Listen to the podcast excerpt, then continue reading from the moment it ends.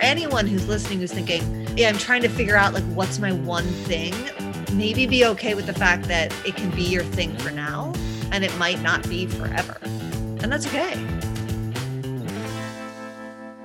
Burnout among podcasters is a common phenomenon. Some statistics show that as many as 75% or three quarters of the podcasts that have been started have pod faded, meaning they're no longer in production.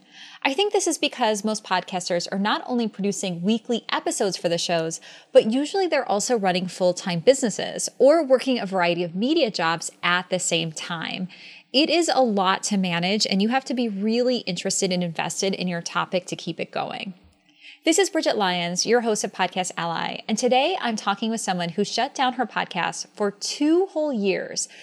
Looked like it was going to be a pod fade, and then she came back stronger than ever. Claire Pelletreau is host of one of my absolute favorite podcasts, the Get Paid Podcast. Like many hosts, she runs a business full time. Claire works as a Facebook and Instagram ad consultant, a teacher, and a conversion optimization expert. She spends her days writing about Facebook and Instagram ads, troubleshooting problems with her students, and managing campaigns for seven and eight figure business owners.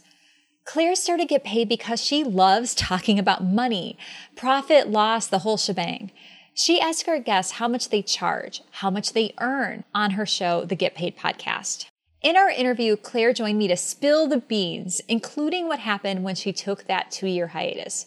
She went into why she pressed pause on her podcast in the first place, how it felt back coming back two years later, the difficult conversation that sparked the changes that made both her podcast and her business stronger than ever, the steps she took to make her podcast more impactful after the hiatus, and of course, I had to ask her about how she prepares to talk to her guests about subjects as delicate as how they actually get paid in their businesses.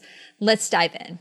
Well, Claire, thank you so much for joining me for this conversation on Podcast Ally, all about your podcast, which is my absolute number one favorite business podcast. Yes, I said it.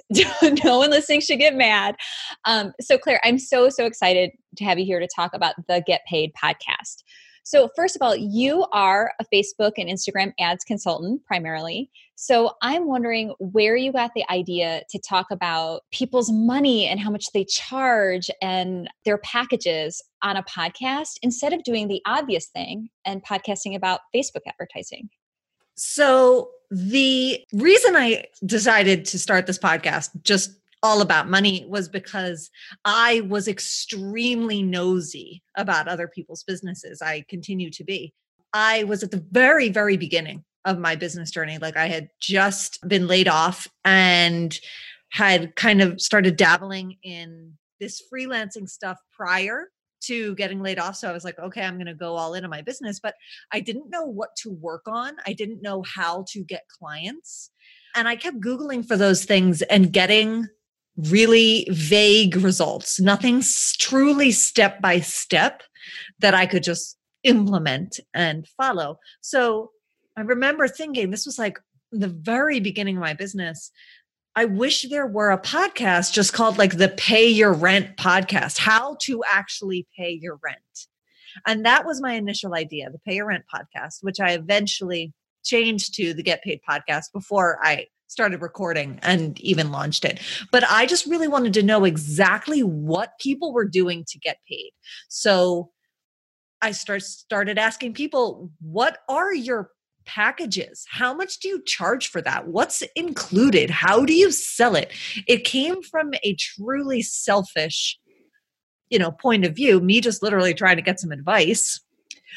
And this all coincided with just this rise in Facebook ads that you would see that talked all about six figures. So I really just wanted to figure out what business models, how much were people charging, what did they have to sell to actually cross the six figure mark? And that's exactly where the idea came from. It never occurred to me to start a podcast about Facebook ads because I would never listen to a podcast about Facebook ads. I still don't listen to the two or three popular podcasts about Facebook ads because I'm like, please kill me now. That's not the way I want to spend my downtime, if you will, because I listen to podcasts during my downtime. sure, you can totally learn from them. I know there are lots of podcasts out there that teach you real actionable steps for things. That's not why I listen to podcasts. I have to say, as somebody who has thought about doing my own podcast for a long time, and you know, my background is in public relations, and now I do a lot of podcast outreach, but that's not what this show is about either. And I can completely relate to what you're just saying. Although for me, it was more like, if I have to produce a weekly show talking about how to pitch and all of those things, like I will gouge out my own eyes. Yes. you can't make me. And there is somebody that I took a writing class from years and years ago who was talking about how the most interesting writing is when you're exploring the edges of something that you haven't quite mastered yet. And I think it's the same thing here, where if it's something you've already mastered or you do day in, day out, it's just kind of boring to talk about it. Totally. Also, Facebook and Instagram ads, because now they're just, they're all one thing, they're all run through the same platform. It's such a visual thing. I've listened to these podcasts that said, you know, so when you go up to the menu on the top left of your screen, and I'm like, all right, make a video. You know, that's that's just how I feel. There's only so much you can teach about ads without having to show very clearly the steps in a visual way. So I just thought kind of the same as you, like I could maybe do this for three or four episodes and then what? I'm going to run out of ideas. And trust me, some of the people who I've talked to who run those podcasts, they have run out of ideas and they've pivoted their podcast completely. I also think what you said about that there's no specific step by step instruction on how you actually make money is so true. I recently, and I'm not going to name the course, but I recently went back on like one of the early business building courses I had taken, and my business has been around for 10 years. And it was remarkable to me looking back 10 years later how much was missing from this program that had so much information in it. Really? Like, yeah. And I think what happens is because when you're down the line, there's so many things that you kind of take for granted. But I was looking at it as like maybe a resource for a friend of mine who was going to get started. And I thought, this course doesn't really talk about search engine optimization at all. Like it talks about content, but it doesn't really explain why SEO matters or even what it is. It talked about the idea of lead magnets, but it wasn't quite clear like how those would fit with a funnel like it was like a lot of really good information but there were these big holes and i think that that's you know when you're talking about looking early on in the packaging front you know people talk about pricing and it's like well price what the value is to the client and you're like what does that even mean? I don't know. I don't know what that means um, out. Yeah and so that's that's where you come in right? You actually are able to go with people and look under the hood when somebody says like oh i do value based pricing or i price based on this and you're and i know i've heard you you're like okay tell me exactly then what you're charging and, and how which is so valuable. No i'm glad i'm glad you like it. The biggest thing i wanted to ask you about that is how do you kind of approach those conversations with your guests? I was wondering do you prepare them ahead of time by letting them know I'm sure they must know because they listen to your show, I would hope, that you ask these kinds of questions. But what kind of prep do you do to get them comfortable talking about the money? I got to tell you, Bridget, I'm still not really comfortable asking those questions. And so that's why you'll notice that in some of the interviews, I do not ask them. Hmm. Sometimes, or I, I don't ask like the really, really detailed ones. Sometimes I know ahead of time what somebody is comfortable talking about. Maybe my relationship with them is such that I want them on the show anyway. And I want to talk to them about why they're not comfortable talking about it. So, a perfect example is my episode with Erika Lyremark, who I've known for years and who I have a close relationship with. And she was my coach, I believe, when I launched the podcast. And she was like, hell no, will I answer those questions? So I knew, you know, straight up what was off limits. And we ended up talking about why that was off limits for her and was perfect. Then there were other people who either I have pitched. No, typically if if they've pitched me, we do have a form uh, that people must fill out in order to pitch me. Mm-hmm. And on it, it says, We typically ask about these things. Check what you're uncomfortable discussing. Um, so those people should know mm-hmm. what uh, what kind of questions I ask. But if I have pitched someone and I do my best to say, listen, this is what we talk about, and they say, sure, I'm going to come on, I still might feel uncomfortable asking the questions because maybe I really look up to them and I don't want to, I don't know, ruffle any feathers, right? But yeah. I think I did that more in the beginning than I do now. I still catch myself doing it. And sometimes after a call, I go, ugh, why didn't I ask the hard question there? Because I know my listeners want to know. But it's still just a, a, question of like, you know, this is just a pretty taboo topic and uh, particularly profit, which is what I started asking about in 2019. I was not asking about profit before that point because you know be, beginner business owner as i was i thought that that like take home pay and profit was essentially your revenue minus expenses. So if I ask somebody how much is your revenue and how much is your expenses, I assumed they were taking home the rest. Hmm. And then I learned ah that is not the case. You know, what you pay yourself is actually another expense. God, and that like a whole episode you could have on the mindset it takes to have that right shift in your own business. I mean, that's a big thing that people struggle with a lot.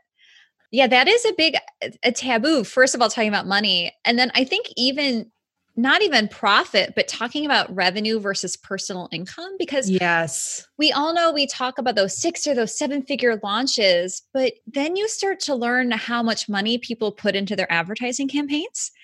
And I guess since you're on the inside of that, you see that a lot firsthand, right? Where it's like, is that what they're actually making? Or what is six to seven figure revenue can mean a lot of things for people's finances. It could be zero for you you know if you're putting out enough into staff costs and advertising. Absolutely. Yeah staff is always the biggest mm. always the biggest expense much more than advertising but then advertising really eats into those profits as well this is what I get from my guests. I only know about how much people are spending on ads when I work on their ads. I have no idea how much they're spending on their team or even how much revenue is coming in from projects or programs that I have nothing to do with, right? Because a launch is very different from a mastermind. Mm-hmm. So most of their revenue is probably coming from a mastermind, but I only see the launch revenue in the ads manager, or at least the revenue that came from ads. Um, but what I what I have noticed is that anytime somebody says in the form, I don't want to talk about take home pay or I don't want to talk about XYZ, I get more nervous about talking about any of it. Because unless someone is a complete open book, that means they have some issues with sharing these numbers or, or they're trying to maintain a certain perception. And I don't want to, you know, steal them of that perception that they're trying to create. But I also want to say, fuck perception. I don't know if I can curse on this show, but you know, just that's what that's the whole point of it is that this is the internet and marketing is all about perception and i want to look at the behind the scenes and the reality the stark reality as i say in my intro I mean, but don't we all appreciate that that you do that because it's so rare unless you work in this sort of way with a client where you get and even then like you're saying most of us who work with clients in these ways get like little windows and not the right. full picture, in, in full full financial picture and it's just it's a lot harder. Like I noticed one thing that you've talked about in a few times is like how you don't really love the membership model for yourself. And I was wondering like is that from working with clients or is that from talking to people on your podcast? Because you've talked a lot about switching or been advised to switch over maybe to a membership model, but you've kind of see how there's so much churn and it's hard to sustain those. And I was getting so curious like is that from the podcast or from your work or from like a mastermind or something like that? Yeah, it's really funny. Everyone and their mother thinks that I should do a membership model and like you could you won't catch me dead doing that because that actually mostly came from my experience prior to launching the podcast. In my old job and then working on the back end of people's campaigns. Typically when I was running ads so that would go into some kind of funnel that would fill up a membership site. I was just trying to make up for the people that had left the mm-hmm. same month. You know, we were just trying to almost maintain recurring revenue numbers at the same place instead of growing it because people just churn so quickly. I did get a lot of details about that from the Fizzle guys mm-hmm. when I had a number of them on the show at different points, and then a few other people who worked on the back end of memberships as well. So it just reinforced these theories that I had. When I look at the math, about a membership site.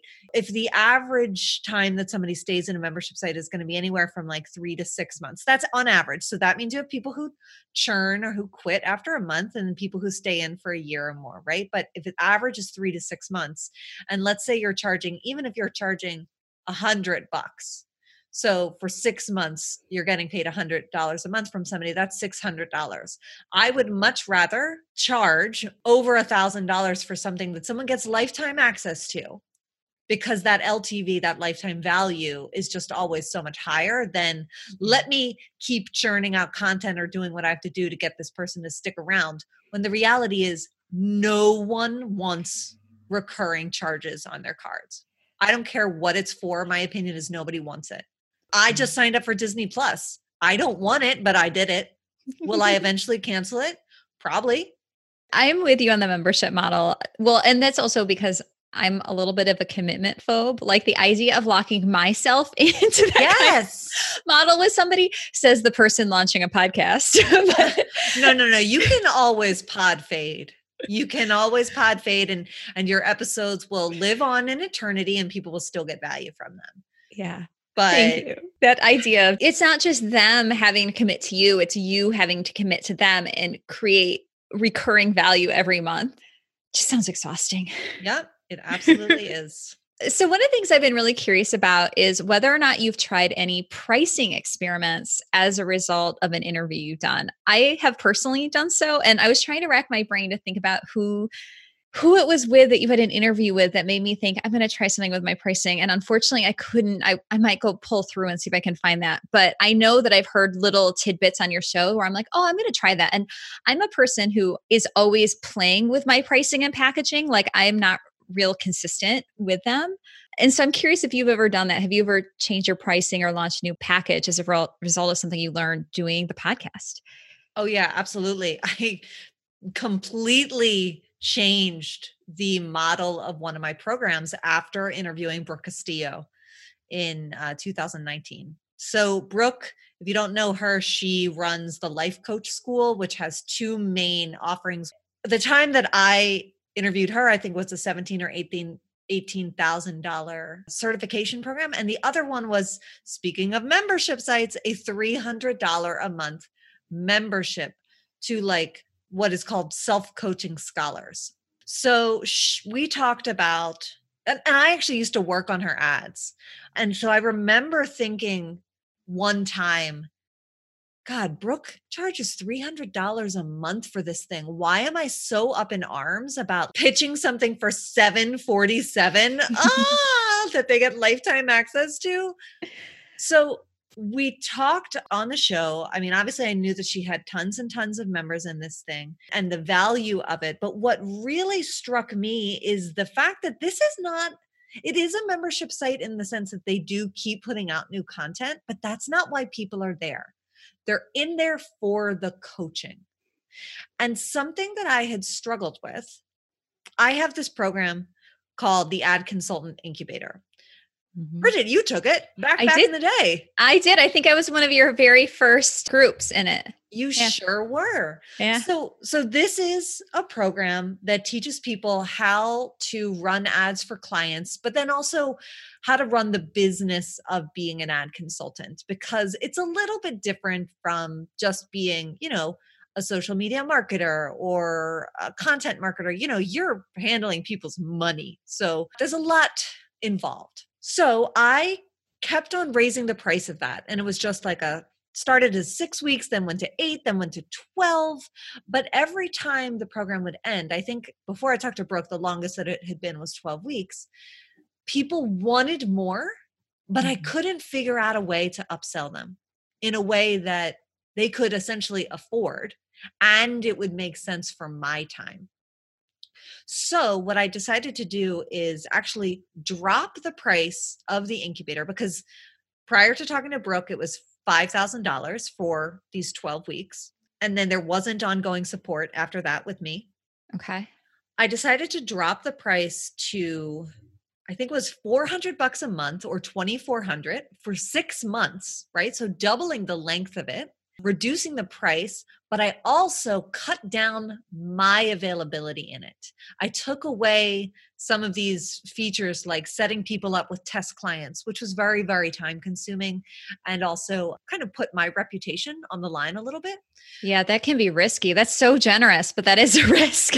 well, so it made sense at this lower yeah. price point to take that away. What I also noticed is that because people were working with their test clients, they had no incentive to go out and do the work to get the clients, which I also mm. teach. So, what I did is I also offered my alumni of the program to come back in for $300 a month so that they could just get access to the coaching because we're talking about a Facebook group and weekly calls where people are like, this is what's happening with my clients' ads. What do I do? Or, you know, somebody filled out my inquiry form. So I don't know how much to charge them.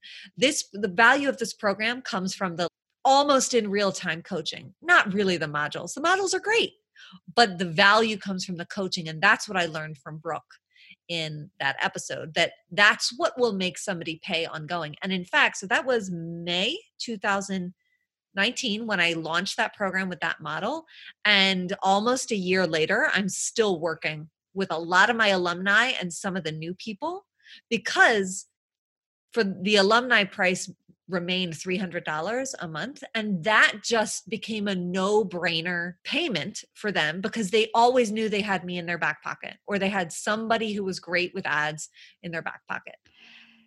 Yeah, it's like they're it's getting mentorship, right? And that yes. knowing that they have access to somebody to ask a question when they run into something sticky. And I'm, you know, I'm still in that Facebook group. I'm not as active in there, but I do definitely see the amazing generosity of also some of the earlier members too who really took off with it and Oh yeah. Yeah. Yeah. That's the alumni group, which because I, will tell you, this was a mistake, FYI in the beginning, you know, I had all these issues about charging a lot of money. So I created this alumni group that I never really said I would be a part of, but that people could use to keep getting their questions answered amongst each other.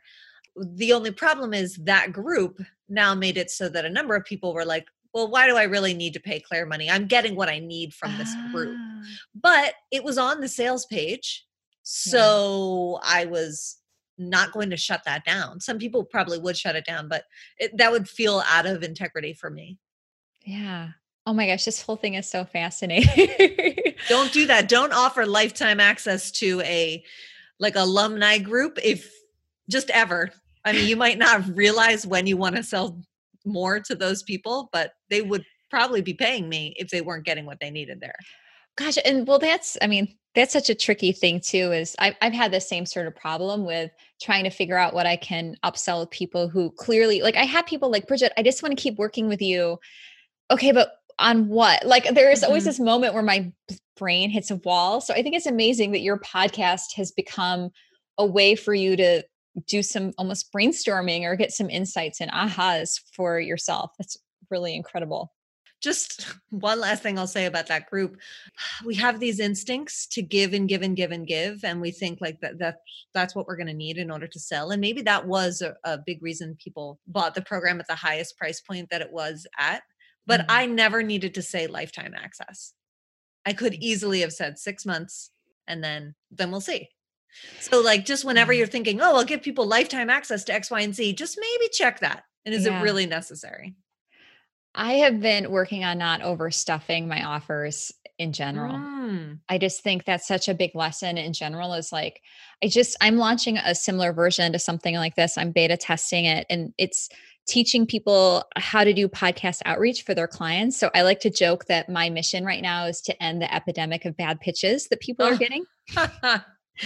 and for a while it's like why would I train up my competitors and then I started talking to podcasters and what they were saying is that they're getting so many bad pitches now that a lot of them are just like overwhelmed and not looking at any pitches anymore. And I'm like, all right, I got to train yeah. up my competitors because if this ends, none of us are going to have a business anymore. yeah. That sounds a little dire. We're doing fine. But anyway, but I, I say all that because I've been working on this program and I just, I did a really quick interview process with some people saying, Are you interested in doing this? Are you, you know, somebody who is either in PR or high level virtual assistant or something, or do you have someone on your team? And when I interviewed them, I just realized that some of the things that I thought I was going to put in this program, like they didn't really need. Like I ended up being able to strip away some of the parts that I was really nervous about, like, how do I teach people the messaging and all of that? And they're like, no, no, we're good. We'll have a conversation. We'll figure that out. We don't need you to do that. And I was like, what? You, you don't, what? Okay. it was really eye opening to me to have those conversations. So think it's a, a good point not to over, over stuff. But we are getting so far off the topic of the podcast. I mean, that's what you get when you get me. So well, and it's hard because I feel like I could talk about this kind of business model stuff all day long. That's why I started this podcast so people can do that. That's right. Although I feel like I was asking myself before we got on the phone today, like, would I right now be open to going on your show and having you asking me all these questions mm. And I think it's interesting because for me, the answer is like right now it's harder because things are sort of in a flux for me. And like when why, they feel, but why does that stop you from talking about it? Right. Like there's moments where I feel like I have this really great story about my business or what things are doing. And I feel like I, in my own head, know the ending. Where right now i'm sort of in the middle i've been in the middle of this change and i think there's that. It's so hard to talk about it when you're in the middle of it. It feels really raw and hard. Uh, it might it might feel that way. I can totally totally see that but if i can just say that people love to hear about that because they're in the middle of it too. Sure they might like to hear um, the resolution of the story as well so that they can really learn from it but just i mean i feel like we're almost always in that moment of change. So it's just something to think about. I know. I know i was just thinking about that. That must feel so vulnerable in those moments. And then you've done those one of your seasons you did like a where are they now with your earlier mm-hmm. guests mm-hmm. and i thought that was such a wonderful idea because our pricing and our money like it's not static it's always changing and shifting even for people who i think seem like really have got it all figured out you know but there's always the next experiment or learning did, did you know that most of my podcast guests i would say most of them from seasons one and two because that those occurred in 2015 and 2016 they are not doing the same thing anymore. So it was actually a little bit difficult for me to fill those slots because everything was so different and i mostly just wanted to hear the evolution of the business that we initially learned about people went crazy over those episodes because uh, they really did get the evolution and heard about how things were different. I remember one person had said, Oh, I will never do XYZ. And now they are 100% doing that. Um, so we talked about why and what was the change. Uh, but yeah, just for anyone who's listening who's thinking, yeah, I'm trying to figure out like what's my one thing, maybe be okay with the fact that it can be your thing for now and it might not be forever. And that's okay. I love that. There are so many lessons in hearing that. And and are you talking about people having completely different offers and business models? I mean, I know some of the people you've had have like new even new names for their companies and models. I'm talking more of like they used to serve one audience, mm-hmm. like small business owners, and now they serve network marketers. Or, I mean, I guess you could argue that they're the same, or not even network marketers because network marketers are the ones they actually serve more B2C. Okay. You know, like totally different. Yeah. Um, different and and one was related to law and now something's related to fitness. I mean, totally unrelated. And that's great. That's fine. I remember listening to some of these interviews and think or as I was doing them and thinking, wow, this person has it figured out. They've done it. Man, how come I haven't done it like that yet? Woo, but everything changes and it, that's nothing wrong with that. Yeah, we don't have to be this one thing. Not at all. I'm one of the few people who I know who started with Facebook ads and five to six years later, I'm still doing it because I actually love ads. But most people cannot remain so niche for so long. They get mm-hmm. bored. And that's totally fine. I mean, that's precisely why I did not start a podcast about this topic. Um, but right but yeah and it's just it's just so common and it's one thing to switch niches business models whatever because you feel like you can't make the first one work and therefore you're going to go and teach business building because yeah. we learn a lot about business building as we try our first business, right? We really do. And so I'm not even, you know what? I'm not even going to like rag on those people because if you are really good at explaining like how to set up ConvertKit and you learned how to do it when you were trying, oh, like my friend Tony, he's a perfect example. He learned Facebook ads from me while he was doing a subscription spice box business. And that business did not turn into what he was hoping it would. He didn't enjoy it, but he had learned ads. And now he runs an incredibly successful ad agency. If anyone needs to hire an ads person, you got to go to Tony, by the way. And it's just, you know, so it's not like, mm-hmm. oh, his thing didn't work. So therefore he's a failure and he can't have another business. Not at all. But he just found something that he enjoys more, slash, is very successful. Yeah, I think there's something really brave too about allowing yourself to have those evolutions. I think I'm more in your boat. Like I focus more on the podcast outreach, but I've done PR my entire career. In fact, people look at my life and they're like, "Oh, Bridget, you're such a risk taker." I'm like, "Really?" I mean, I start, left college, went into PR agencies, then like went out into like I don't feel like it's very brave, but okay. I think big pivots, but you always the grass is always greener, right? You always oh, admire totally. the thing that you're not doing. So I think that's natural. I would love to talk a little bit about your hiatus. Oh, so sure. before we got on the phone, you know, I was looking into your feed and I was totally shocked that you when you had a hiatus, which I remember at the time because I listened to your podcast from the very beginning. So I knew when it went on hiatus and I knew when you came back, but I was shocked that it was two and a half years. It just it just seemed like whoa it, you know looking back it's like a blink in the eye you know? And i think that was what 2016 to 2019 definitely yep. July 2016 was when the last episode aired before the hiatus and then january 2019 it came back. I brought it back. Yeah i think that's where i want to start. Like what made you decide to bring it back after so long do you want the the messy story? well, I know that you shared it on your own podcast, so if you're open to talking about it here, it'd be great. Yeah. Sure. The reason I um, put the podcast on hiatus was because my first and only at the moment daughter was born, and motherhood hit me like a ton of bricks. Mm. And I batched a bunch of episodes before I left for on maternity leave. But the thing that I had noticed about my podcast was that I didn't feel that it was really tied to revenue. Whereas before I was podcasting, I was consistently blogging and that was growing my list and all that jazz. So I decided, maybe without a lot of research, that podcasting was not helping me pay the bills. Mind you, I had a sponsor who helped me pay for the podcasting bills, like basically my editor and my show notes person. Um, but it wasn't paying me for my time. Uh, and it wasn't really growing the business in any significant way. So I just never went back to it. Once I got back to work, I worked very part time for a while and I just focused on selling, which was this thing that I had barely done in the first year and a half, two years of my business. I mostly just created content then, but didn't really put a lot of offers out there. So in early 2018, I got a group of women together who I knew online fairly well, and we decided to meet up in person. So we had this mastermind weekend in New York.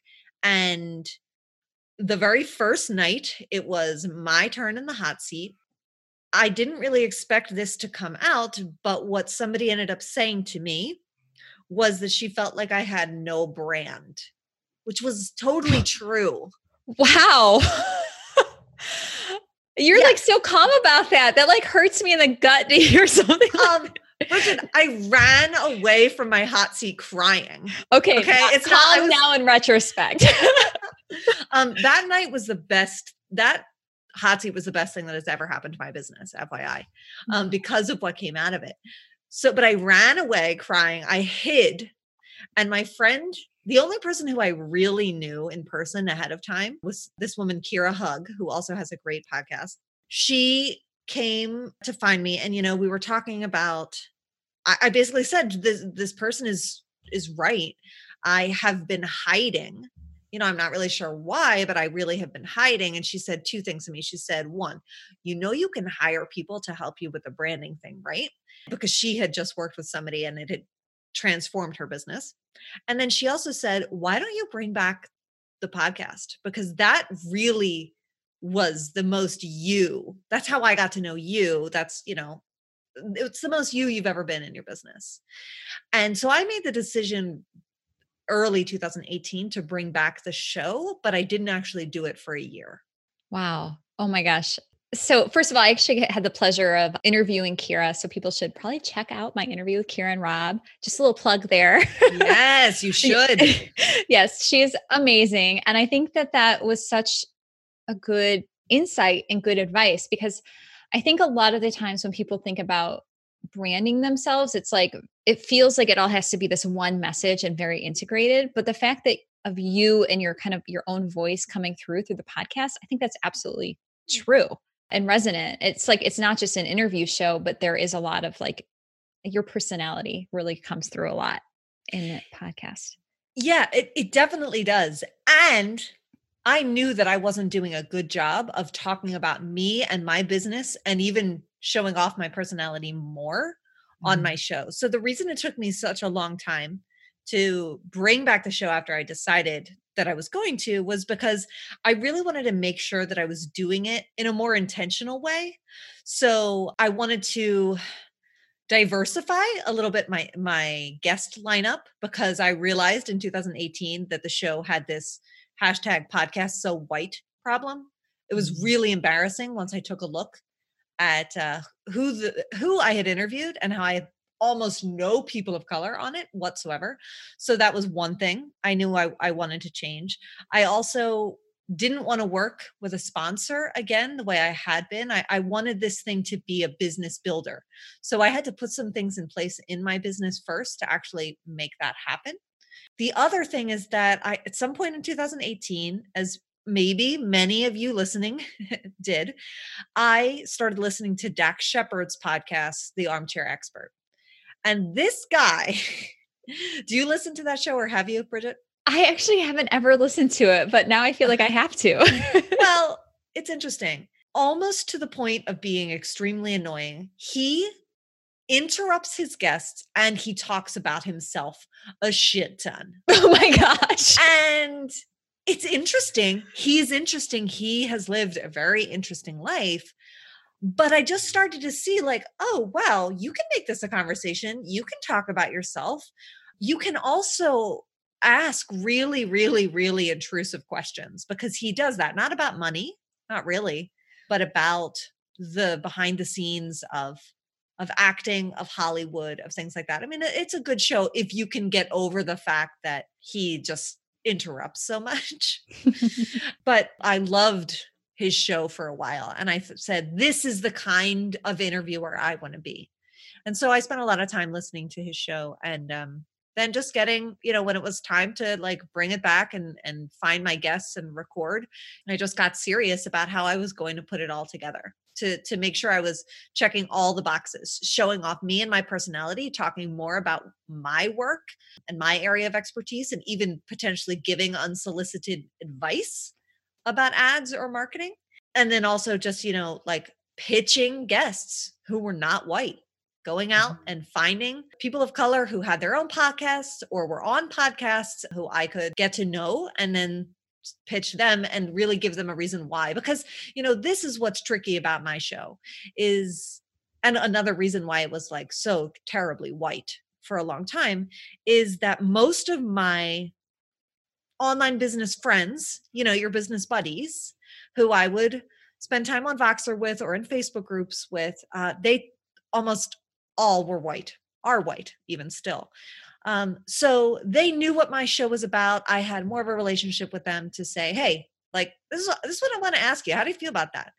Whereas when you're pitching somebody who doesn't know you, regardless of their race, you have to make a case for why they mm-hmm. should spill all the juicy details with you.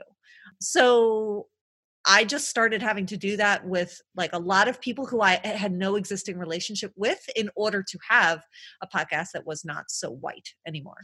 Yeah. I mean, this is a reckoning that a lot of podcasters have been having, I would say, for the last year, particularly.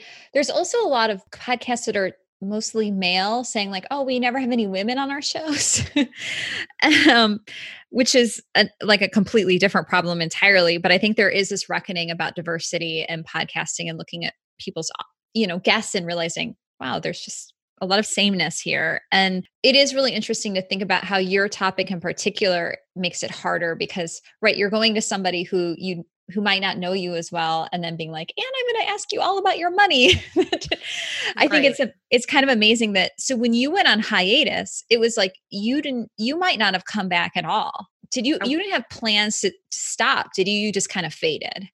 Yeah i think by the time my daughter was born i was kind of like eh i'm over this. Okay. i did there were a number of episodes in season three which was the one that aired right before she was born and after because I'd bash them that I didn't love. I had chosen those people because I thought I can run ads and target their followers about this episode, or like they're just big names that people will listen to. Some of them I was bored out of my mind, Bridget, oh because God. again, I didn't have a relationship with them. I kind of felt like, oh, I just have to ask them more boilerplate questions, or they just barely gave up anything. So when you came back, it sounds like you had more of a purpose for your podcast, not just in the content, but also what it would do for your business. You'd spend some time actually thinking about the kind of host you wanted to be. It's like you developed your skills really as a podcaster in that time. I don't know if I developed my skills because I didn't do anything, but I thought a lot. No, listening to podcasts and analyzing what you like is totally what it to me is skill development. That's one of the things. Tara and I actually, Tara McMullin, we did an interview and she talks about how she views her morning time listening to podcasts as part of her workday. Mm. Because that's how she learns how to become a better podcaster. So I totally consider all your time listening to Dax Shepard being work hours. Okay, cool. I'll take yeah, it. You should pay yourself for those. yeah, but I think that's like really fascinating that like energy that you brought back and intentionality in into the podcast. And so now that you're back, you've been on air for I think longer than you were your first run. Uh, you know what? We'll be getting to that. No, you're right. You yeah. are right because it was only a year the first run. It was like June to June to the following July, and then yeah, now it's been a year and a, a handful of months. Yeah.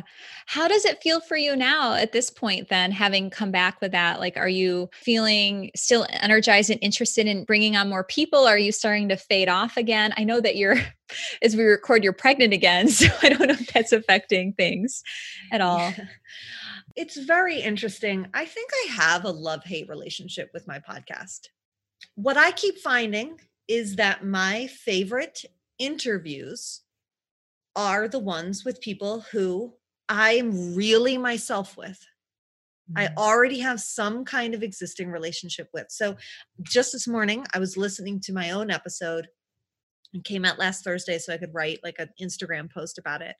The guest is Andrea Jones.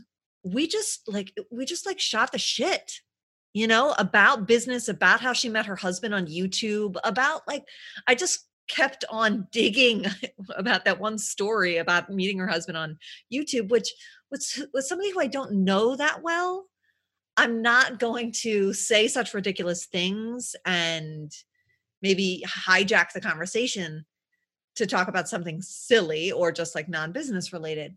So sometimes I find that like I look at my calendar and I'm like, "Oh, okay. I have a couple interviews today and I don't know these people very well. Um, even if I've listened to them on a show, but to be honest, I don't really prep that way. So it it's sometimes it's about tiptoeing around the questions or trying to find the good story.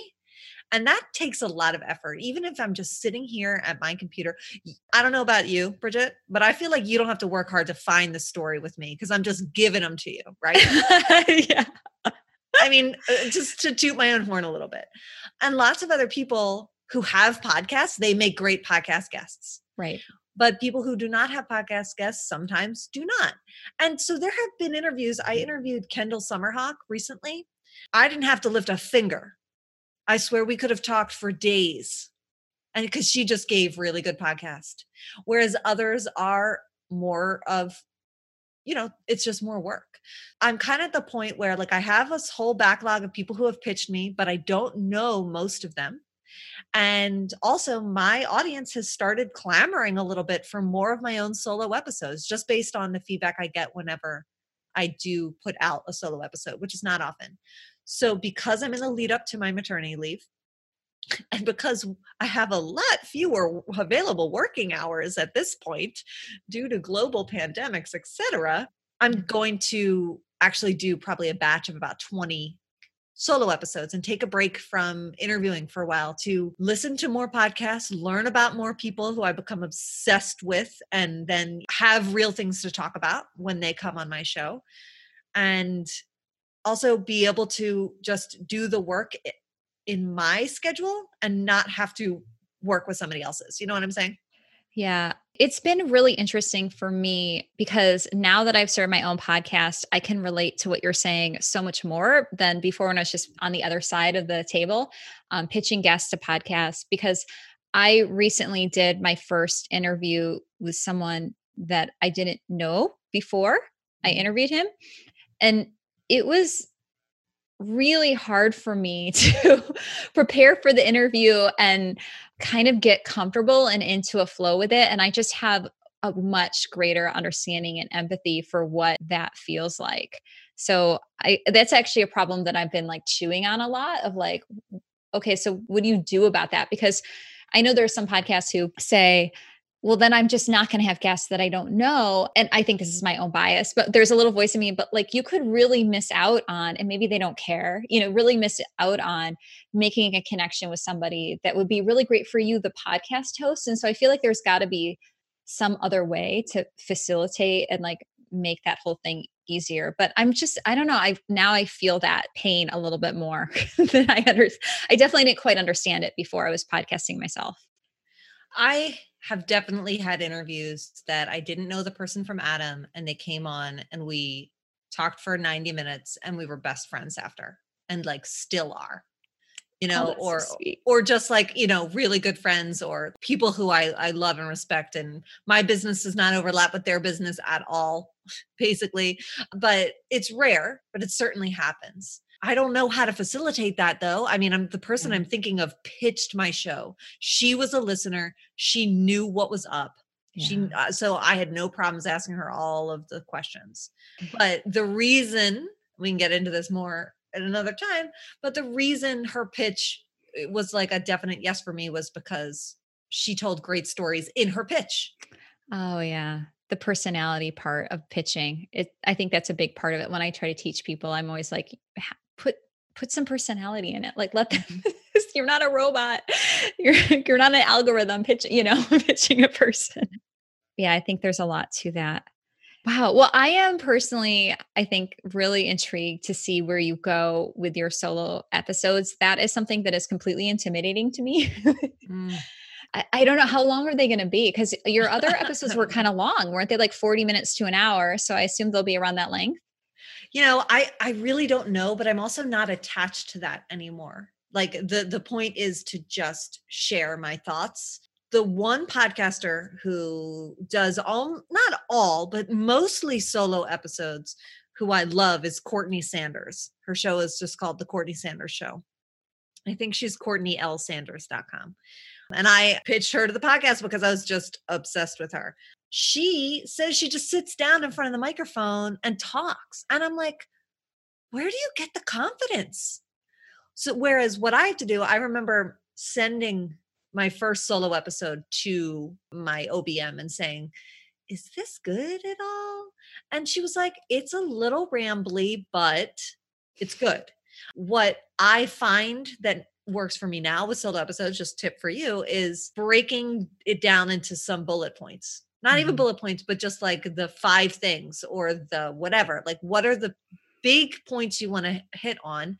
And then that just helps the listener organize so that you can say, okay, so these are the seven things I did in 2019 to reach whatever my uh, revenue was at that point. I think I have that podcast episode and I figured it out first. What are the things that mattered and what didn't go well? But I didn't write it, I didn't script it, but I knew what I was going to hit on. And that prevented me from that rambling first try. Right. So you have an outline to go by, but not necessarily a script. Right. And so I put on my calendar to prep the episode and then to record it. That's really smart scheduling time for both of those. Yeah, it'll be really interesting to see how all that evolves for you and kind of how that changes and adapts to what you're doing. I also think that because you are doing more integration between your podcast and selling, you know, people working with you and, and talking about lead magnets and things, that that's probably going to lend itself really nicely to the business case for the podcast as well. Oh, yes, definitely. The big change that I made was mm-hmm. that I made myself the advertiser the yeah. sponsor and I put like ads to my evergreen funnels. And it was like when I brought back the show, you could tell that some listeners had no idea what I actually did because they suddenly started opting in and buying at this super high rate. They liked me already because they had been listeners of the show from days of yore. And as soon as they heard what they could pay me for, they did. I love that. That is such a good lesson. Always let people know how they can pay you, right? oh yeah. I mean, I I had to tell one of my friends once, you know you don't say the name of your business in your intro. Like you might talk about what you do on the show, but I have no idea what your business is or where to find you. Get that in the intro. and they did. You know, that's actually so when I do messaging and interview tips with my clients, that's one of the things I mention to them is often they go on a podcast and they have an hour long interview and they never mention the name of their business until the very end when the host asks where somebody can find you. And mm. I'm like, mm. but people are listening to the show. And so instead of just saying my business, like not constantly dropping, like in the Democratic debates, your URL every time you can. but like, You're right. That's true. Just like once or twice naming your company. So when you say my business, you, you know, for me, I could say podcast ally or, you know, you, that's um, true. And or, over at clairepells.com, you really can go and learn. I mean, I don't know how to drop that in because my name is my business. My business is my name, blah, blah, blah. Right. But no, that's a really, really good point. Yeah, name that shit early. Yeah, because people are listening and they're typing things into their browser. Like the podcast conversion is different than what we're used to with a, a click through on an ad or a blog post or something like that. And so it's important, like people might not remember from the intro that was 40 minutes ago what when they have that moment of like, oh my gosh, I need to look this up. So I think that's really all good uh, messaging tips. Well, I know that you have given so much time, and this has been a really awesome conversation for me, and I hope for everybody listening. Is there anything that you feel like you'd like to wrap up with that you've kind of learned about? podcasting throughout this whole journey and process that you've had that you'd like to share as we wrap up I think the biggest lesson that I've learned am learning now it's it's an ongoing process is that I don't have to do something the same way all the time. I can change it up. I can go away for as long as I need to. I can have another break, which we did at the beginning of the year. I think we put out, I don't know, 4 8 weeks of older episodes that I was so nervous about doing, Bridget. Like, oh my God, what are my listeners going to think? But I needed the break in order to catch up. I can start doing solo episodes. I can go back to interview shows. Like the the bottom line is, and and I recently ha- like read a review, uh, an iTunes review, about how my show was great, but I was an awkward interviewer, and I like basically lost it because the truth is running a podcast, especially a long form interview podcast, is hard work, and people, including this reviewer, who was like, I love the show, they get so much out of it and it's free. so you do whatever. I'm really trying to hold back on the profanity right now. You really do whatever you need to do for as long as you want themes, no themes, seasons, no seasons, total breaks. You don't have to explain to people why you're on a break, which is something I didn't do for like the last one. You can just do you and put out the work you want to put out I think that's enough. Some people would be like, no, you have to be consistent. Are you going to lose listeners or blah, blah, blah? And I'm like, no. If people really like the show, they're going to tune in when I do it, however I do it.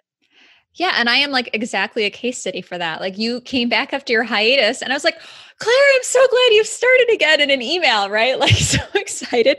And I was still subscribed. So yeah. it was like it just showed right back up on my feed. And I had like a little gift waiting for me when I you know, I was shocked at my initial download numbers because I think the same thing happened. People don't even really know how to delete a podcast or unsubscribe from a podcast. And if you're not getting the uh if you're not getting any episodes, you you just forget.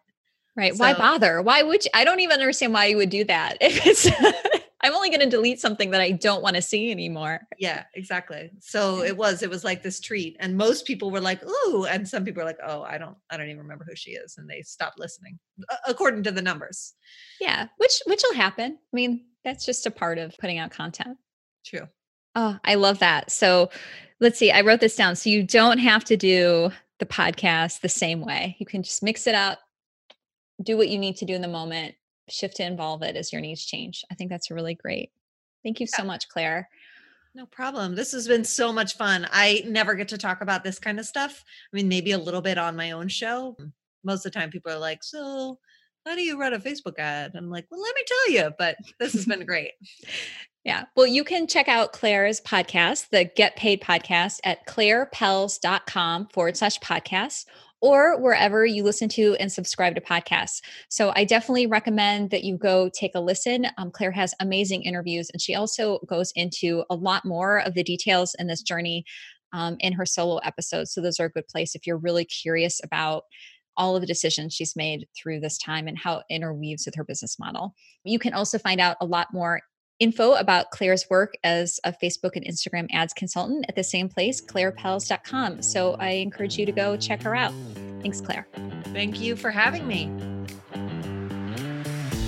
Thank you so much for tuning in to my interview with Claire Pelletreau of the Get Paid podcast. Before you head out today, I just wanted to remind you that on Thursday, a mini-sode will be dropping on how to pitch the Get Paid podcast. And Claire and I have a very candid conversation during that mini-sode about one of her biggest pet peeves when it comes to being pitched a guest submission. And I actually give her some advice that she changes her process on the fly. So that could be a fun thing to eavesdrop on if you're at all curious about best practices in not just pitching a podcast, but also setting yourself up to accept submissions from guests themselves. And if you are enjoying this podcast, please do leave us a review on Apple Podcasts or wherever you listen to podcasts and subscribe. It really helps a new show like ours get found by other people who might get a lot of benefit out of it. All right, well, I'll see you next week with our next episode. Thank you so much.